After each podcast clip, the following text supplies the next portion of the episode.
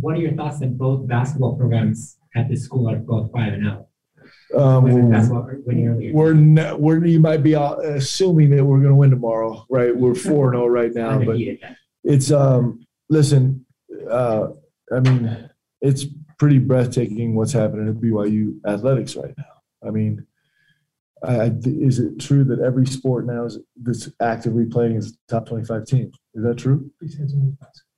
And they're and they, you know they're a couple they're a couple wins away this week from being top twenty-five. But you think about it, you just go down the list of cross country, men's and women's, and volleyball, and women's women's volleyball, and women's soccer, and men's football, and men's basketball, and soon to be women's basketball. I don't know. Is there another athletic department in the country that has every single active team in the top twenty-five? I'd actually love for someone to check that out because there can't be many, right? It's pretty, it's pretty awesome. So, um, it's a great women's team. You know, Juddy does an unbelievable job. They have terrific players, and, and um, so it's exciting to watch them as well as all the other sports here at BYU. It's pretty great. Coach, what are your thoughts on the WCC this year? You have San Francisco's undefeated, St. Mary, Santa Clara, you guys, Gonzaga. It could potentially be a three or 14 bid league in March. What are your thoughts on the conference? Yeah, again, same thing, right? It's just this conference has started out the season so well with with a lot of big wins against against really really high quality opponents. St. Mary's last night um, over Notre Dame, and and uh, you know Santa Clara's put together great wins. They just beat TCU, I think, yesterday or the day before, and and uh, beat Stanford, and and the Zags obviously already took out Texas, and um, you know, and I'm sure I'm forgetting a lot, but the, the, the this league is tough, man. It's really good. So I think right now we have six teams in the top hundred and four, soon to be maybe five teams in the top fifty, and and so I think we're, uh, you know, I think we're, you know, KenPom's got us just a point and a half behind the Pac-12 right now. Is the is the next best conference in the in the country, and uh, it's exciting. Like it's a great conference. We've been really blessed to be a part of it. It's going to be uh, just a dogfight all year long this year. It makes it really fun because there's a lot of quad one games in conference now, which isn't always the case. And so that's going to help all of us in terms of, uh, you know, chasing uh, NCAA seeding and, and bids and the whole deal. And so it's super exciting. It's interesting. BYU athletics really good right now. You, athletics in the state of Utah are really good right now. If you you kind of feel the same way about the the men's basketball teams in the state of Utah. First of all, football, BYU and Utah are both in the top 25. And I think Utah State is getting votes, right?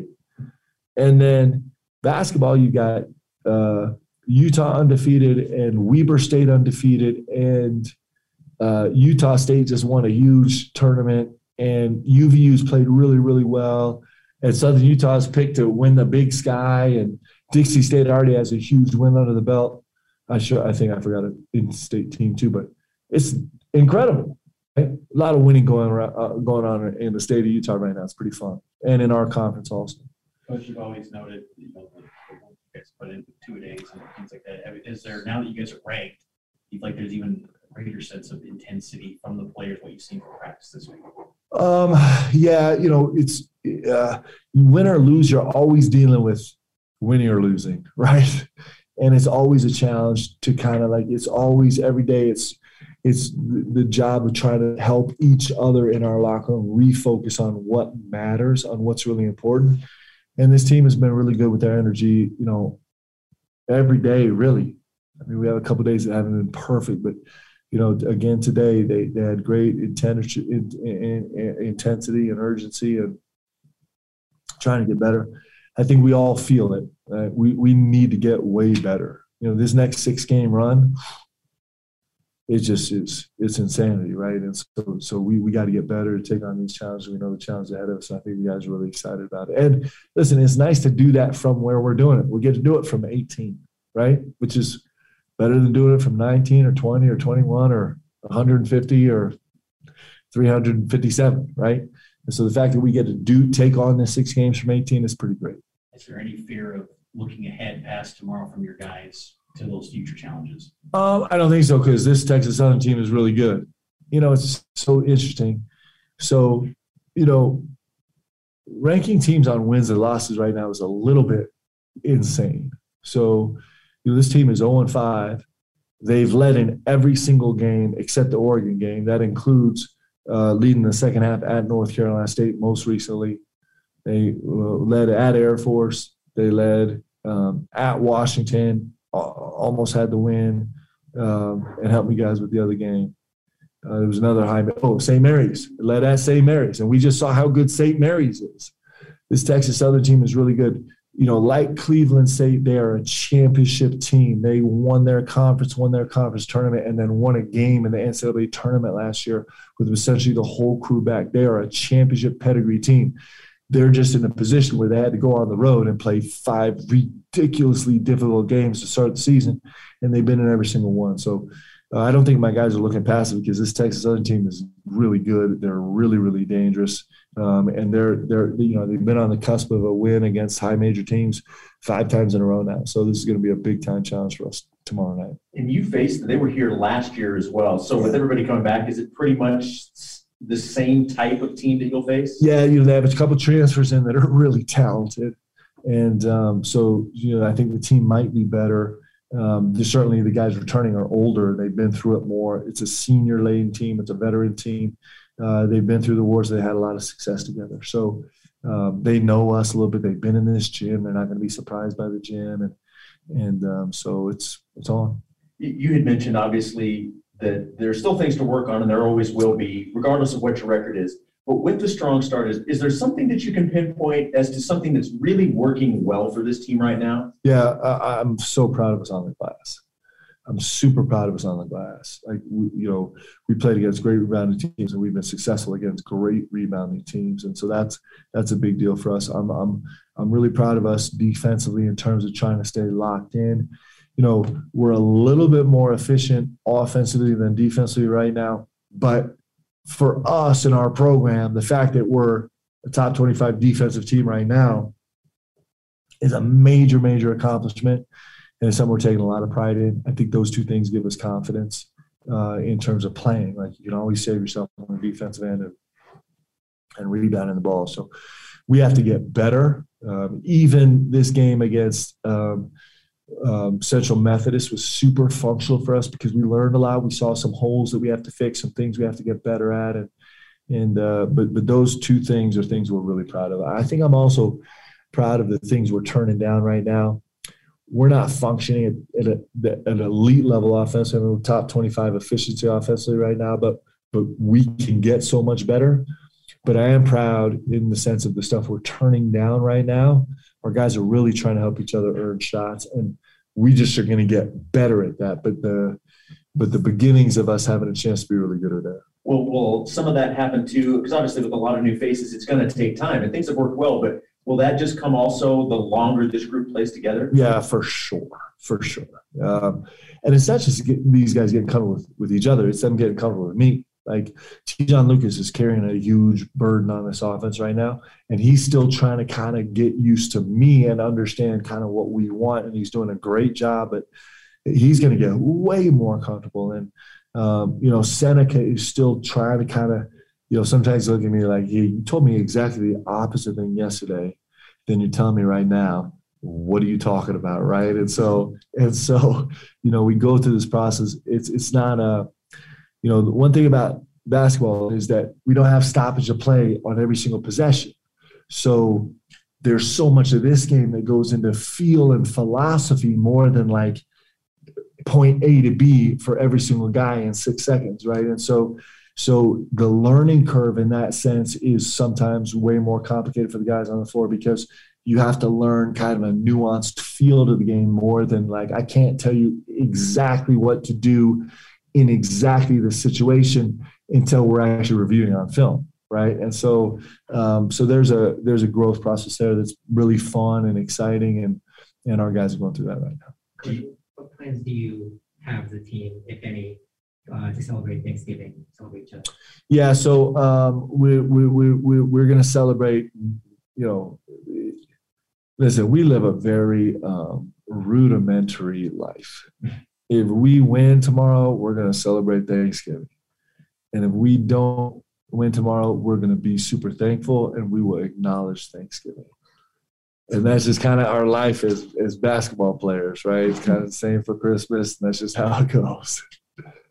Coach, uh, what, uh, what areas have you seen Gideon George improve this year to see practice? Seems like he's along. I mean, just what, on the court, what's he done to elevate his game from when he first got in the program? Yeah, I think he's been special on the glass for us, especially the offensive glass. He's a problem on the offensive glass. He, he's he's come up a huge place for us. Um, we're actually trying to stretch his game a lot, have him push the ball in transition to make decisions, have him come off more ball screens to make more decisions, have him uh, get to two feet stop down the lane and make more decisions. Um, so he's he's he's also having to grow right now a lot in the way he approaches this game. Uh, his urgency on defense, I think, is is moved to another level. I'm super proud of him that way. His leadership in our locker room has gone from him being one of the guys that just kind of was observing last year to him being a leading voice this year. That's a huge step forward. And so he's made great strides. I'm super proud of where he is.